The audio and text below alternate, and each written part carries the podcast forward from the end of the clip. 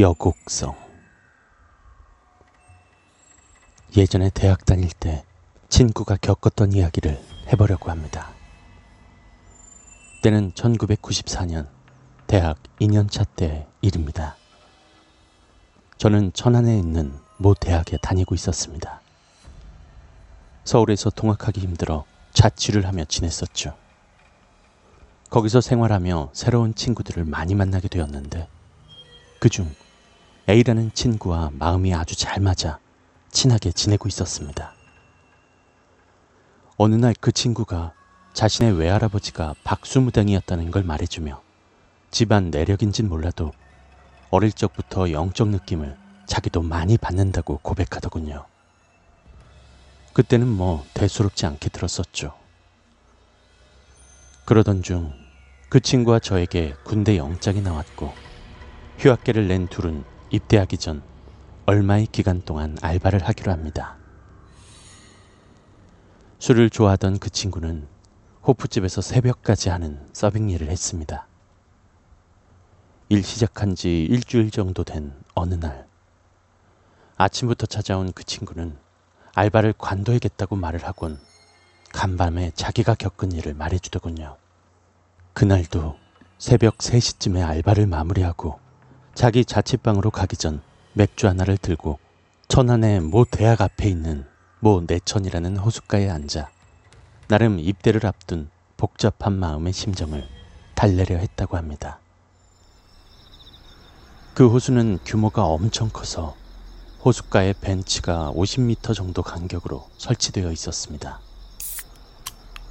그 친구는 맥주를 따서 한 모금 마시고 어두운 새벽 공기를 느끼고 있었는데 갑자기 오른쪽에서 여자의 흐느끼는 소리가 들렸다고 합니다. 새벽에 불빛 하나 없던 차라 옆쪽을 아무리 살펴봐도 그 흐느낌의 주인공은 보이지 않았다고 하더군요. 그 친구는 이 새벽에 뭔 일인데 여자 혼자 저렇게 울고 있대? 라고 생각하며 자기도 모르게 그 울음소리 쪽으로 가보았다고 합니다. 하지만 도착한 옆 벤치에는 아무도 없었고 그새 가버렸나 생각하며 그 벤치에 앉아 맥주를 마저 마시려고 했답니다. 그런데 또다시 오른쪽에서 아까와 같이 흐느끼는 소리가 들렸다고 합니다. 그 친구는 이번엔 저기요, 무슨 일이 있으세요? 라고 말을 걸며 또 옆쪽으로 이동을 했다고 합니다. 하지만 도착한 옆 벤치에는 역시 아무도 없었고 조금 후에 또다시 옆 벤치에서 여자의 울음소리가 들렸다고 합니다. 이 친구는 자기도 무슨 생각이었는지 그냥 오기가 생겨 그 울음소리를 따라서 계속 움직였다고 하더군요. 그런데 얼마나 지났을까? 갑자기 온몸에 한기를 느낀 친구는 정신을 차려 주변을 둘러보니 자기 자신은 이미 호수 안에 하반신이 다 잠길 정도로 들어와 있던 상태였다고 합니다. 뭐야 이거? 시간도 1시간이나 지난 상태였고요.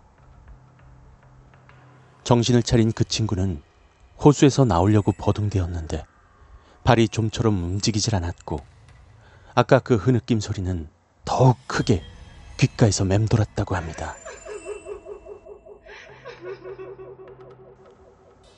귀를 틀어막고 안간힘을 다해 겨우 빠져나온 그 친구는 미친 듯이 자취방으로 돌아와 문을 걸어 잠그고 아침이 되기까지 공포에 온몸을 떨며 한숨도 못 잤다고 합니다. 날이 밝자마자 저에게 온 친구는 이 얘기를 하면서 정말 무서웠던 건 그 흐느끼는 소리로 들렸던 그 소리가 자기가 정신을 차렸을 때는 여자의 차가운 비웃음 소리로 들렸다는 겁니다. 그날 저녁 술 한잔하며 우연히 만난 학과 선배에게 이 이야기를 했었는데 그 선배가 하는 말이 야, 거기 원래 그 호수 유명해요. 매년 한 명이라도 빠져 죽는 사고가 나는 곳인데 이는 무언강으로 그 새벽에 거기 가서 올린겨. 이러며 혀를 차는 거였습니다. 그 선배 말대로 A라는 친구는 정체 모를 것에 홀린 것이었고 정말 큰 사고가 날 뻔한 것이었습니다.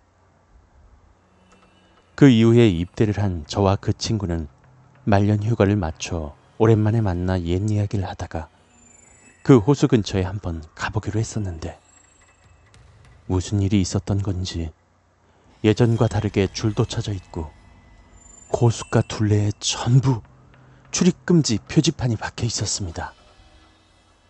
아마 그 친구가 겪은 일 이후에도 사고가 많이 나면서 출입금지를 시키는 것이 아닌가 생각이 되었습니다.